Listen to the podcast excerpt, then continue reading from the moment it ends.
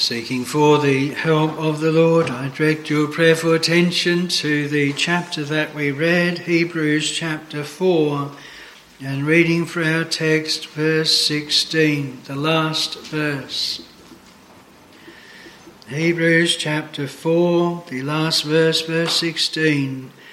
Let us therefore come boldly unto the throne of grace that we may obtain mercy and find grace to help in time of need. Hebrews 4, verse 16, and it is specifically upon my spirit the last part find grace to help in time of need. God's children have times of need, and there is a provision in the Lord Jesus Christ for them that is the grace that He has to give, and that is to be obtained through prayer in times of need. The chapter that we have read follows on from chapter 3, where there is the example of the children of Israel going through the wilderness journey from Egypt to the promised land. And yet there was many that never entered into that promised land. They did not enter into the rest of Canaan. And the apostle uses this as a warning, as an example to us. And we have in the latter verses of chapter 3 the question in verse 17 But with whom was he grieved forty years? Was it not with them that had sinned, whose carcasses fell in the wilderness? And to whom sware he that they should not enter into his rest, but to them that believed not? And the reason why they could not enter in because of unbelief. May we never think lightly of unbelief. Unbelief is a sin, unbelief is the reason why countless millions never enter into glory. However, the apostle then uses this as a warning to us. Many of the things that happened in the Old Testament were for our learning.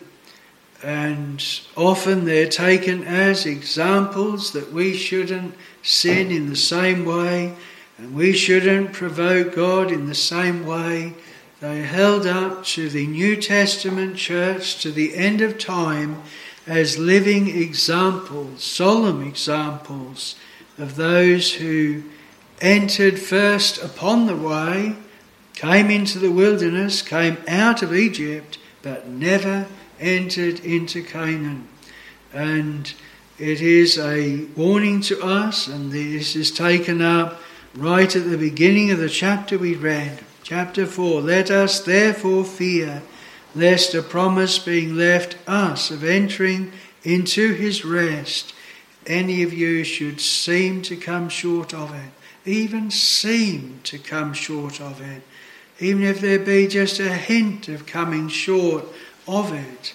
And what is evident from the chapter before, it could have been seen by what happened in the wilderness that these would not endure to the end. And so we are told in the Psalms that the Lord gives us grace and glory. The two things go together grace here below and glory hereafter. If we are to have glory or eternal rest in heaven, then we need God's grace here below. Not only saving grace as quickened into spiritual life, but we also need to be kept in the way. And we need to be strengthened in the ways of the Lord and not left to unbelief and to doubting the Lord through the way. Now, before we come to some main points this morning, I just want to notice a few things that where we may fear to come short, that if these things are with us, there's three things that we will then endure and we won't come short at the last.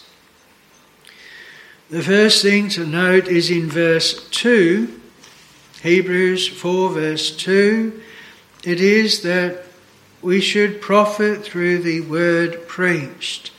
This is put in a negative way with the children of Israel, that the word of God did not profit them, and the reason is told that it was not mixed with faith in them that heard it. You think of the many times that the word of God was given to the children of Israel, given in the Passover, but those that just saw the Passover as a lamb slain and sheltering beneath it and never looked past that to Christ, it, that did not profit them at all.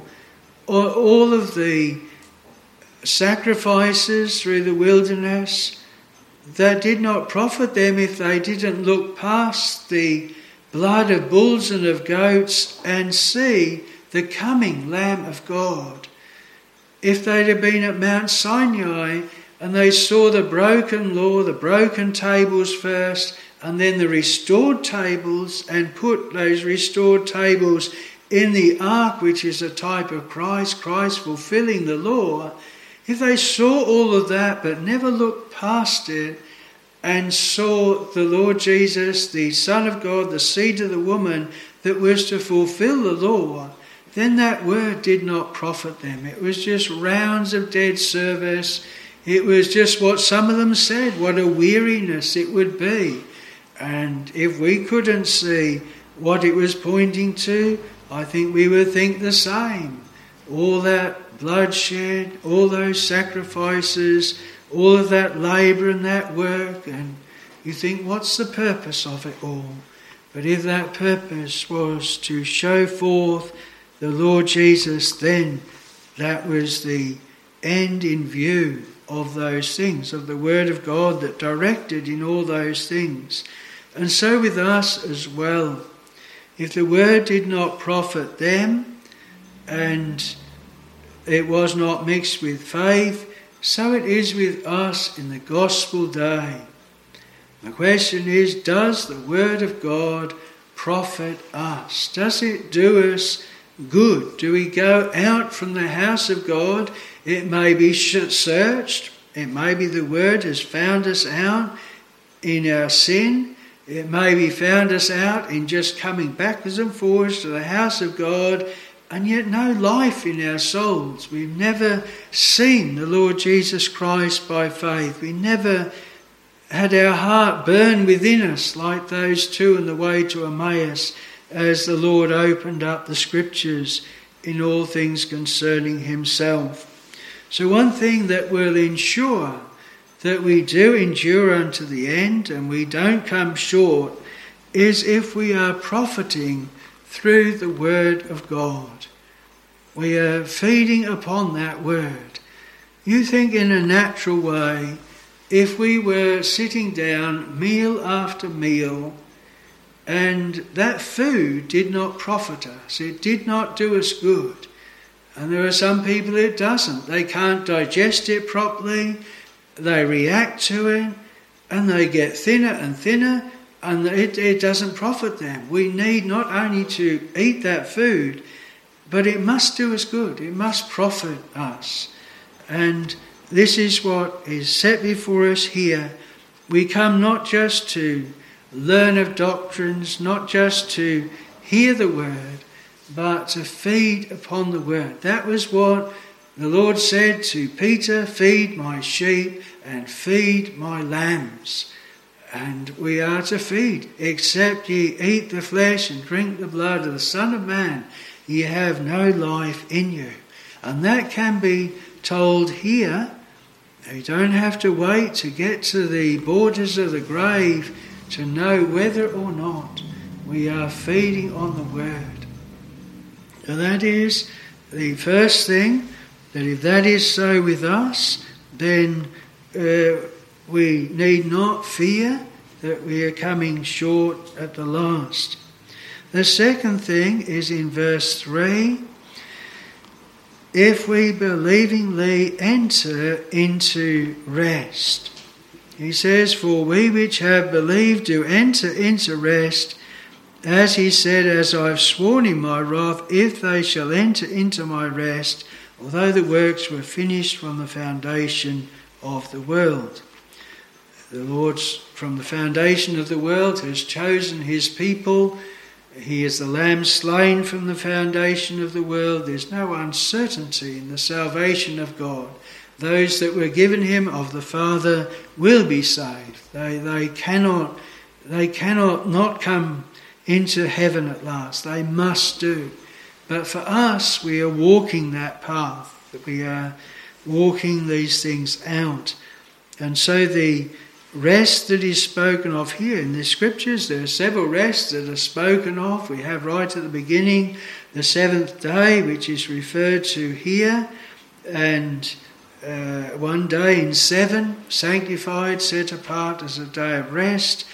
The children of Israel entering into Canaan was their rest from their wilderness journeys. We have then the Christian Sabbath when our Lord rose from the dead on the first day of the week, and that is the day that he appeared to his disciples, and that is to be the day of rest. We have then the rest of heaven, which shall be at last for the people of God. No more toils with Satan, with sin, or this world, or the labour of it. We have another rest, and that is the rest of the gospel. And that is what is referred to here because it says that those that have entered into, uh, in verse 9 in chapter 4, there remaineth therefore rest to the people of God. And then the secret then is in verse 10 For he that is entered into his rest, he also hath ceased from his own works as God did from his. So he's going back to the creation. God created the world in six days, then he rested because it was a finished work.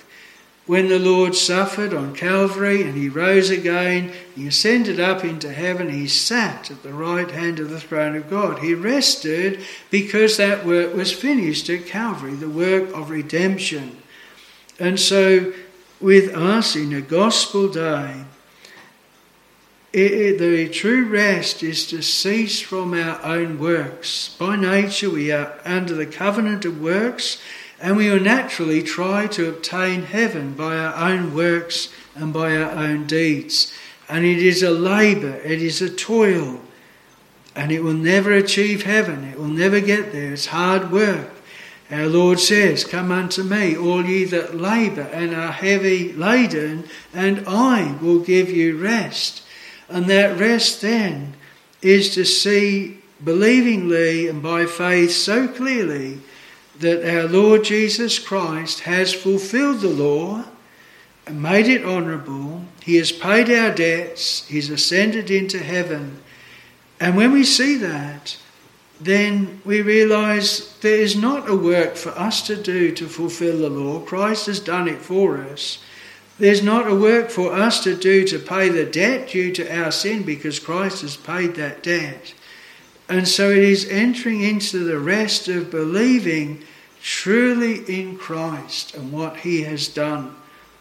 The labour the, and the unbelief, it, it, it arises in that way. We do not trust Christ for what he has done. We think that we need to add our part to it is like someone saying to us, Well, uh, we have paid your debt, but instead of being thankful to them, instead of resting, we, we go out labouring and trying to work and trying to get some money to pay the debt. And they'd say to us, What are you doing? Why are you spending all of that labour? You're saying, I'm trying to pay my debt. You say, But it's paid, it's done. What are you doing that for? And it, it slights that payment that's already been paid. It puts a, a thought, well, it's not sufficient, it needs something added to it. And it's, it's not rest for us, it's labour. And so the gospel is believing fully and resting in what Christ has done, trusting in what Christ has done, not trying to steady the ark, as it were, not trying to work at work ourselves, and especially not coming into that unbelief to think that the Lord cannot do what he has said he will do. The big test with the children of Israel right through the wilderness was that they did not obey the Lord. And when it came to the borders of Canaan, they saw the high walled towns, they saw the giants, they saw what seemed to be impossibilities, and they couldn't believe that God would overcome them. We might be the same. And this is the warning for all the people of God is that they look upon those things that are too hard for them, too great for them, and the temptation is to despair. So I can never get to heaven. I will never endure unto the end. And in that we are not trusting Christ. Where Christ gives us spiritual life, he will also maintain us. Paul says in Hebrews, in, in Romans chapter 4 and 5, that if while we were sinners Christ died for us, how much more being reconciled we shall be saved through his life. And if God has passed by us when we are in our sin and bid us live, he will give us every grace and every help to endure unto the end. He that endureth unto the end shall be saved, but no one will endure unto the end that trusts in their own selves, keeping their own selves, strengthening their own selves. By strength no man shall prevail. The might, the help must be of the Lord. So that is the second thing. The third thing is this is making use of our high priest above. And this is where we come to the words of our text.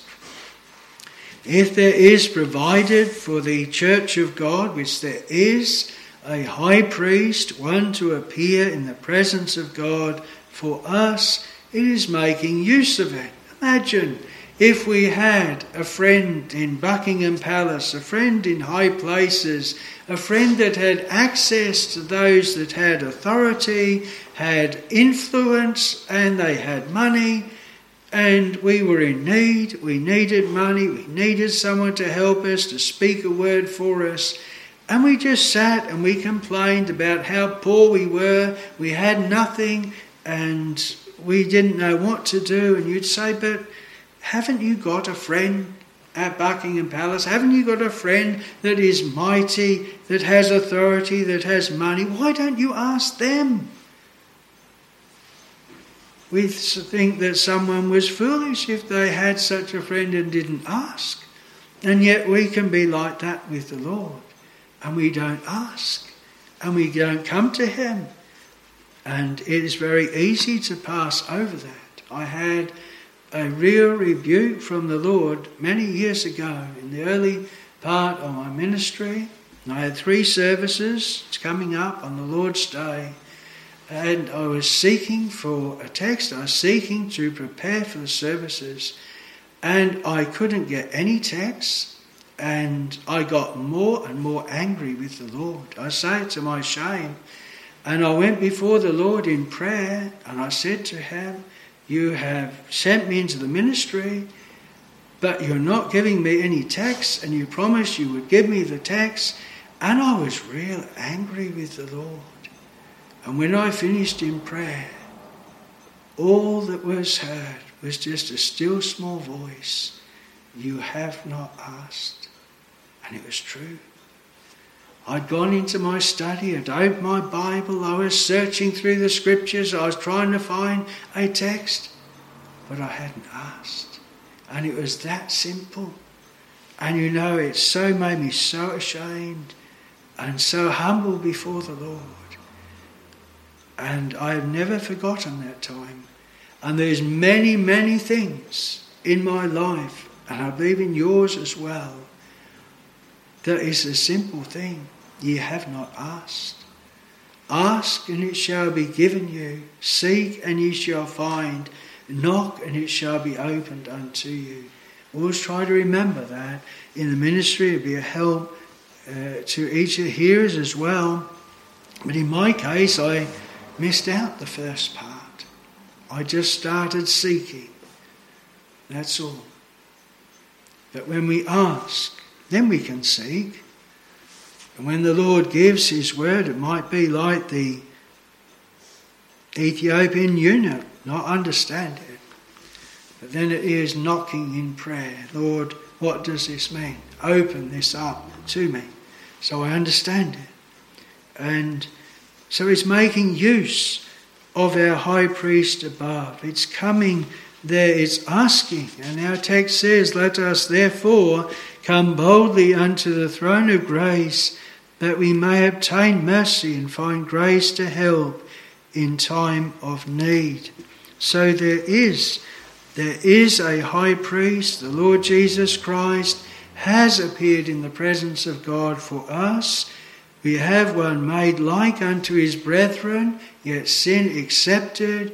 He is our advocate with the Father, not someone else's, and he is one that can be touched with the feeling of our infirmities. The uh, scripture puts it the other way around. We have not an high priest which cannot be touched with the feeling of our infirmities. And it pictures a high priest in heaven and he doesn't feel for us, he's not moved, he's not touched, he has no compassion, he doesn't feel for us at all. We haven't got one like that but was in all points tempted like as we are, yet without sin. It's hard for us to really grasp how that could be so, that the eternal Son of God could be tempted or tried in all points like ourselves, yet no, no sin. So it is coming then. Let us therefore, because we have such a high priest, come boldly unto the throne of grace that we may obtain mercy and find grace to help in time of need. So I want to look then three main points. Firstly, the times of need that the people of God will have. And then secondly, coming to the throne of grace at such times. And we're told here, coming boldly. And then lastly, the reason for coming is spoken in two ways to obtain mercy and to find grace to help.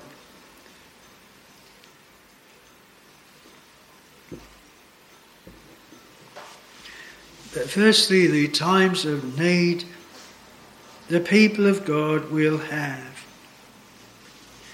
It's good for us just to realize this in God's plan and God's purpose. Unless the devil say, well, you've been converted, you believe, everything will be alright. You won't have anything go wrong, no troubles at all. You just sail through life with a good hope of heaven, and you'll never get into a place that, like in Psalm 107, again and again, they fell down, there was none to help. And what was the changing point in every time? Then they cried unto the Lord in their trouble. The prayer, the crying to the Lord was their help. But it was falling down first, and none could help. God's people do have times of need. So, may right at the start, we put a stop to the devil's lie in that, put a stop to those temptations of thought, well, well, we should be, if we have grace, sufficient for everything. We should be able to meet every case and every trial and every need. And we don't even think we should have needs and should have troubles. But what does the scripture say? Our Lord was so insistent on that. In me you shall have peace, in the world you shall have tribulation, great trouble. The disciples, when they were to encourage the brethren, in Acts, they said, He must, through much tribulation, enter the kingdom. If we weren't already entering into tribulation, you'd think, well, that's a miserable encouragement in starting in the way of the Lord. But if you already were having many troubles, and then that would be a great comfort. It would be a waymark that you weren't out, that you were still in the way. You know, if we were to be given directions to go from here uh, to London, and we were given those directions which to go, and we started to go in it, and we found a road with uh, much hindrances in it, potholes, and really rough and horrible road. You think, surely we've, we've taken the wrong road, this can't be right. But if the person before had said, This is the direction, and you'll find a road that's full of potholes and it's a very rough road and a horrible road, instead of it being a discouragement when we came upon all of those things, we'd say, Oh, this is what we were told would be there. We must be in the right way.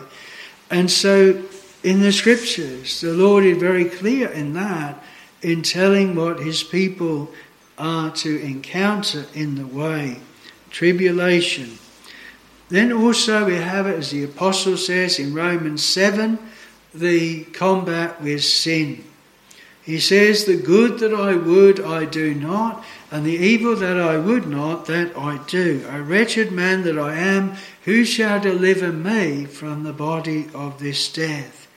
Every child of God will have an adversary in sin, their own sin, the sin that is in the members Sin that will be there even though we don't want it to be there. Sin that we love by our old nature, but by God's grace we hate. The old the Puritans used to say that to impress upon the heart of a young believer that he is called to a daily battle with the corruptions of his own heart. Those corruptions will be there and they'll rise up and there'll be too much for you and I. The heart is deceitful above all things and desperately wicked, and it needs one outside of ourselves, not our own heart, to manage that heart and to deal with that. So that is something, that is a time of need the people of God will have on a constant basis. He told with the Philadelphian church in Revelation 3 that the Lord would keep them in the hour of temptation. And that shall also come upon all the earth. Temptation and trial.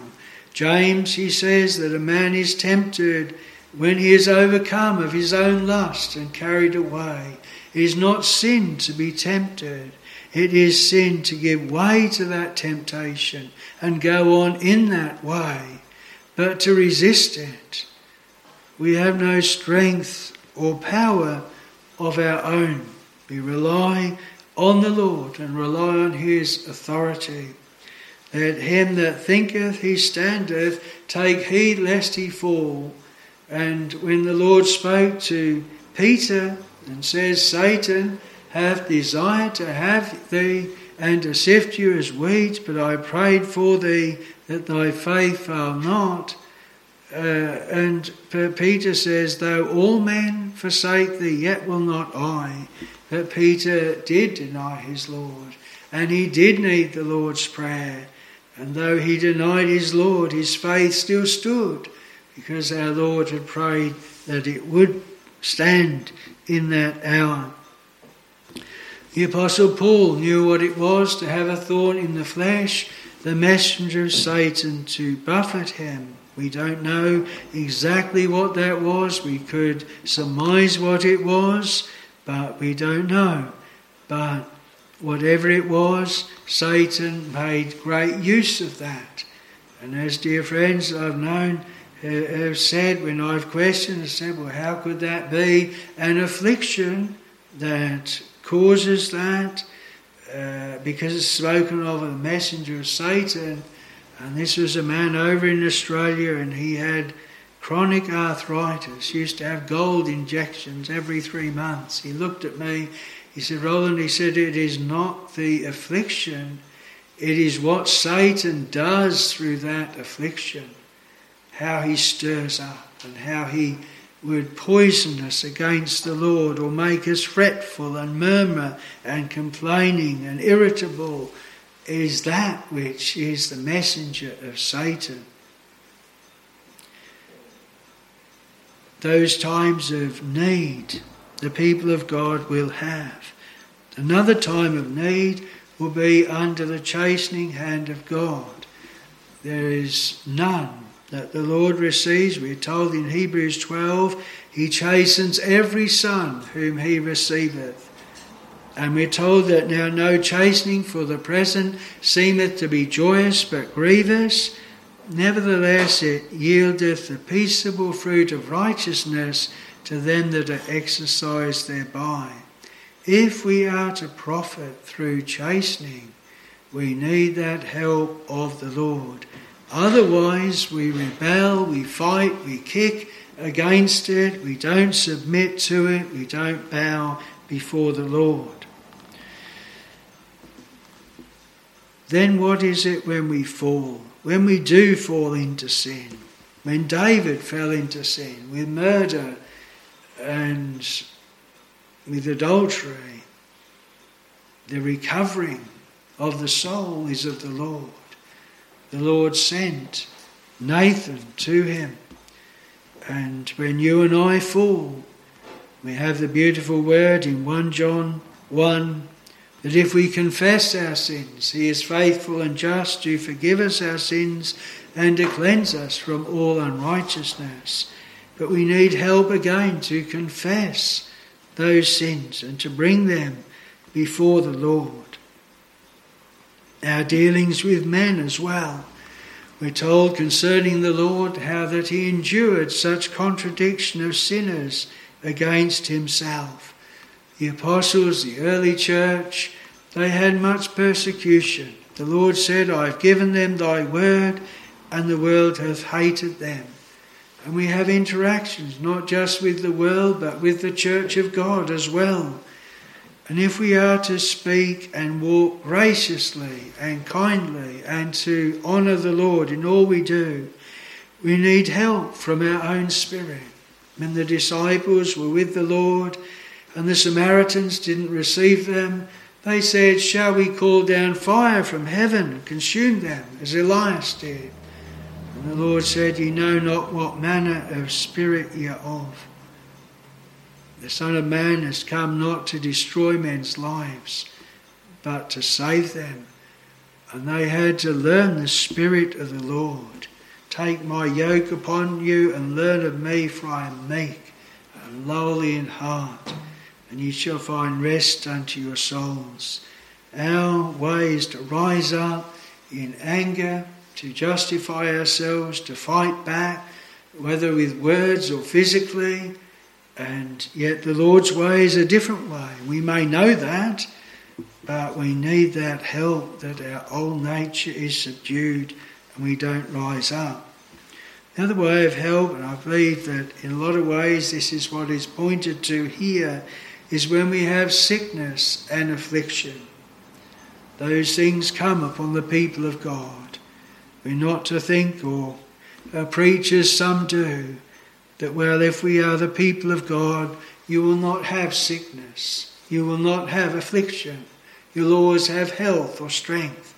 And if these things are taken, it's some indication that you're not a child of God. No, the people of God have many sicknesses, many afflictions in common with all of mankind. It is because of sin that the Lord gives for his people that help in those sicknesses and in those afflictions. We read of Elisha, even though he was able to do many miracles, yet at last he fell sick of the sickness whereof he died. And all of us here, this body one day must be laid in the tomb. We must die. And uh, those will be times of need when we come into that sickness and into that weakness. When I go into the old people's homes, And I see those who have led very active lives in ministry. Some of them I have known when they have been so active, and then I've seen them come down. I've seen them get dementia. I've seen them helpless and dependent upon others. And I've seen them need grace and help that they never thought they needed and didn't need early on in life. And certainly I've come into those things where maybe years ago I never needed help in a certain way. But as time has gone on and we've gone into different things, we do need that help. So the times of need that the people of God will have, don't be surprised when you or I come into times of real need. The second thing then is coming to the throne of grace at such times. Our text says, Let us therefore come boldly unto the throne of grace that we may obtain mercy and find grace to help in time of need. Now, there are many things that may prevent us from coming, especially boldly, to the throne of grace. We can think perhaps that the time of our need has come about because of something that we have done, some mistake, some sin. It's, it's our fault. How can we expect the Lord to help us in such a situation?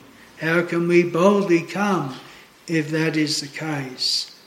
Or if there are those thoughts that, well, maybe the people of God shouldn't even have these problems, they shouldn't even be in these troubles, then those things will stop us from coming to the throne of grace. Maybe be wary of anything that hinders our coming in prayer. The Lord told the parables that men ought always to pray and not to faint. And the word here is to encourage us to always pray, always come to the Lord. And it's good to begin and to begin with telling the Lord of what that need is. When Abraham's servant was to get a wife for Isaac, at the well, he told what his mission was, he told what his need was. Then he made his petition. Jacob, when Esau was coming, he told the Lord that Esau was coming and how he feared for his wife, his children, his flocks, and all that he had. He didn't hold back what his fears were. He didn't say, Well, I've had the promise that it shall be from Isaac, and the elder shall serve the younger, and I must be one of God's children, and I'm in the line to Christ. He'll be all right. Don't worry about Esau coming, he can't hurt me. He didn't just trust in like that. He's not like us saying, Well, I know I'm elect, I must be one of the children of God, so don't worry about these trials, it'll all be all right. And so we don't pray and we don't ask the Lord. Beware of whatever devices Satan might use or our own wicked heart in thinking, well, you don't need to pray, you don't need to ask. You think of the children of Israel when they came into the promised land and God told them to destroy all of the nations round about, and the Gibeonites heard about it. And so then they took mouldy bread and their shoes all spoiled, their clothes all spoiled, and they came to them and made out they came from a long way away. And you know, the children of Israel, we read, they took of their victuals and asked not counsel of the Lord. In other words, they thought it was such a cut and dried, such an easy thing, they didn't need to ask the Lord. They could use their own judgment. And how far they fell. They found three days later they dwell amongst them and they'd been deceived. One of the times that we should most pray is when we think the thing is so easy and so simple we don't need to pray about this. But we do. And it is times of need to come to the throne of grace and to come boldly, not in an arrogant, care, careless way or an irreverent way. We come with the fear of the Lord, but we come boldly knowing we have God's authority, that the Lord is appearing in the presence of God, not for the righteous, not for those that don't have need, but for those that do. And may the thought be if he is appearing in the presence of God for others, why not for me? If he is our advocate with the Father, does that apply to everyone else but me? And so we are to come believing that this is the provision of God for us. This amazing thing that God has ordained a way that He will hear sometimes not even audible prayers. You think of Hannah in the temple, Shiloh, and she is praying for a son. And Eli marked her lips, her voice was not heard. He thought she was drunken, but she said, No, I'm a woman with a sorrowful spirit, and I poured out my heart, poured out just completely poured out her heart. That's another illustration of real prayer. Later on, you know, Eli says to her, The Lord give thee thy petition that thou hast asked of him. I don't think she, she didn't tell what her petition was. But later she comes back and says with Samuel, I am the woman. For this child I prayed, and the Lord hath given me my petition that I have asked of him and she's able to clearly see and show forth the help and the answer to prayer that she's had. There's one thing in coming to the throne of grace. We not only get the help that we need, but we also have a token for good and an answer to prayer in our hand. And if we looked upon our times of need as an opportunity God has given us that we might have an answer from Him and that He has given us something to go and pray about. Sometimes we can complain we don't know what to pray for, we don't know how to pray. But God knows how to give us those prayers. I remember when the Lord first began to work in my heart, and I lived on my own, just 20, and I bought my own house. And the Lord had begun with me, and I knelt to the chair one day and to pray to the Lord. And as I knelt there, I couldn't think of anything to pray to the Lord. And as I knelt there, all manner of sinful and evil thoughts came into my mind. And I thought, this is a terrible thing. I'm in the attitude of prayer. I'm kneeling before the Lord in prayer. And all these sinful and evil thoughts are in my mind. And so I then started to pray. I confessed it before the Lord. I begged Him to take away these evil thoughts and these things that were going on in my head. And after I'd prayed for some time like that, then I stopped.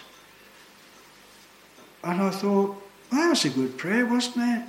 That was a really nice prayer. And then I thought, well, one moment ago you didn't have prayer. And then you had evil thoughts, and now you're proud of the prayer that God gave you.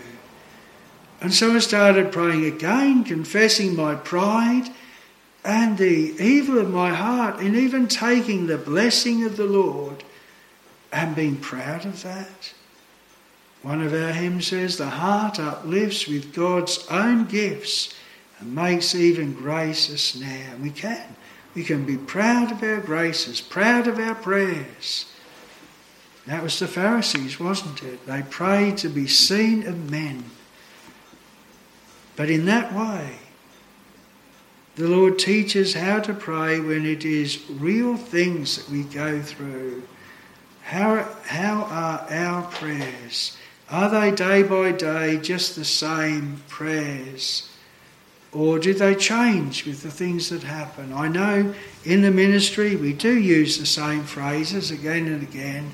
Years ago, when we had a dog, and we used to say in our home, Come on, Jack, it's time for the reading. He'd jump and sit on the settee and he'd sit up straight for the reading, leave all his toys, and we'd have the reading and prayer.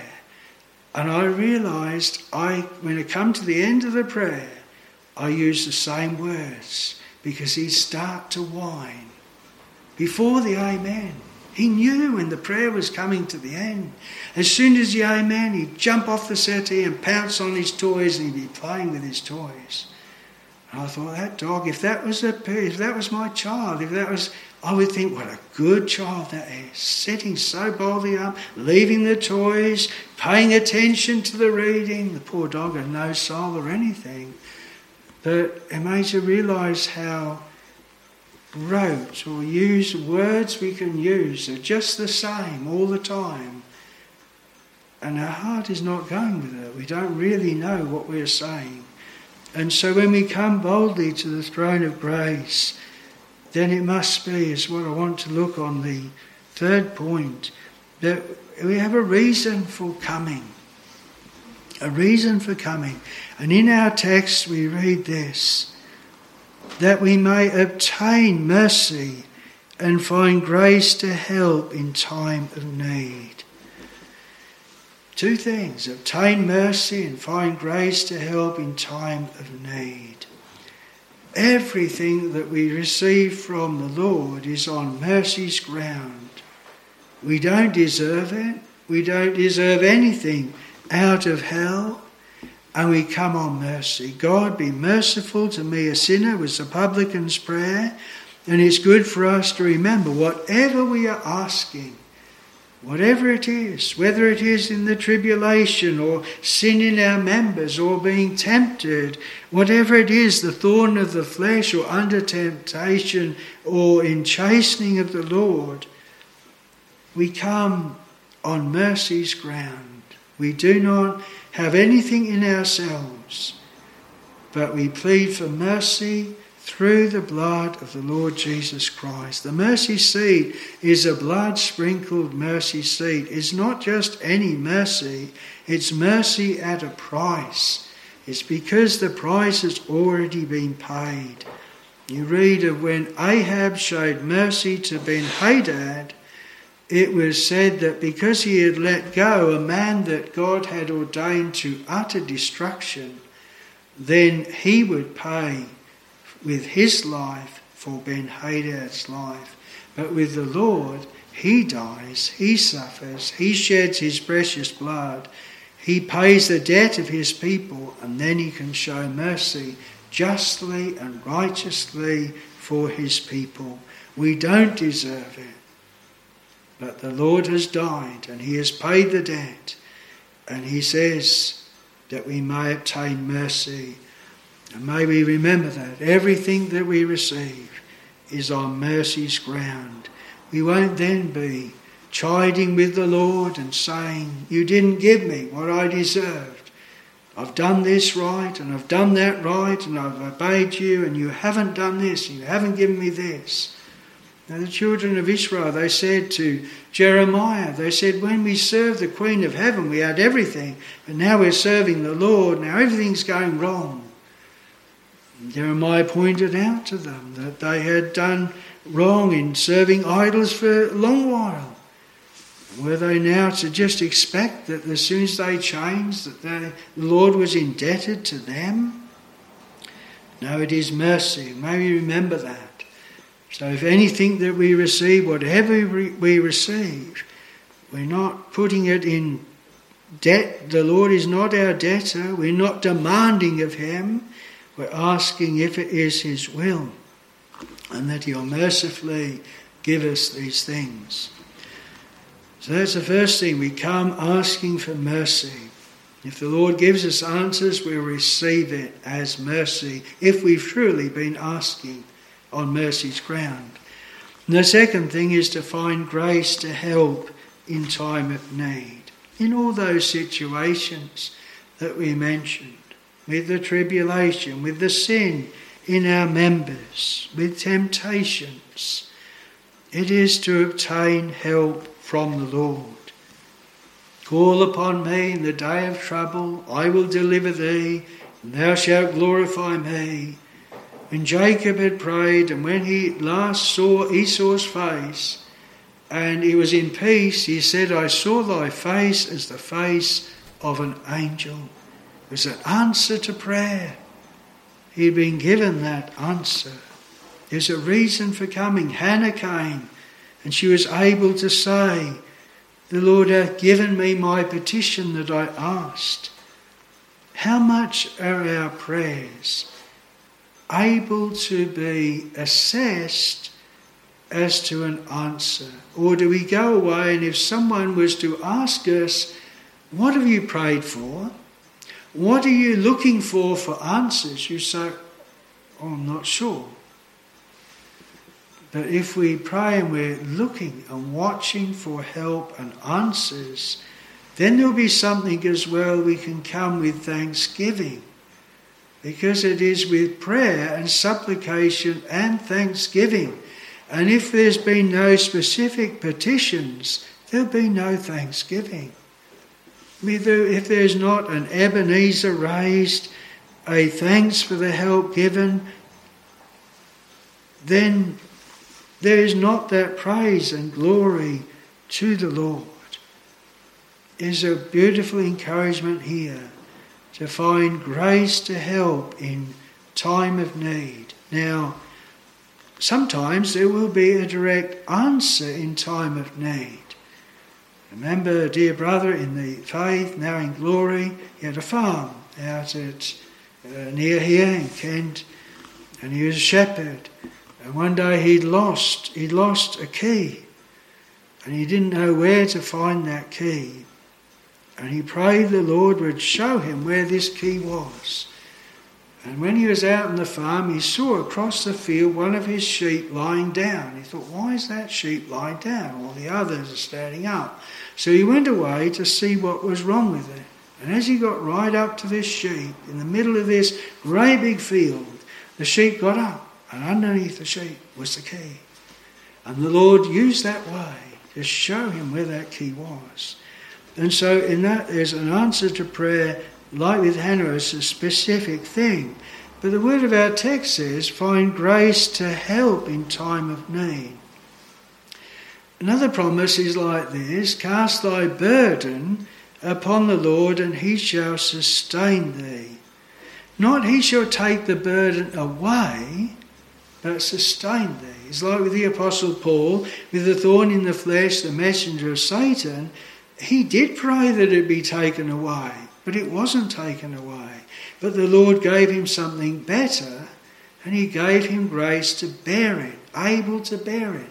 And you and I might have a trial this morning, a trouble, an affliction, a weakness, circumstance, improvidence, something that maybe we have prayed that the Lord will take away and change.